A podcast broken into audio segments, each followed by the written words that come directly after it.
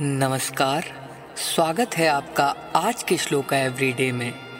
यहाँ मैं आपके लिए लेकर आया हूँ श्रीमद् भगवत गीता के छठे अध्याय का पांचवा श्लोक।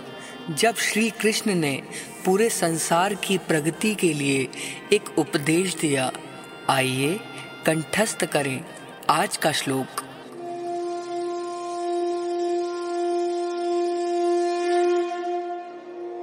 उद्धरेदात्मनात्मानं नात्मानं वसादयेत् आत्मेव हात्मनो बन्धुरात्मेव रिपुरात्मना।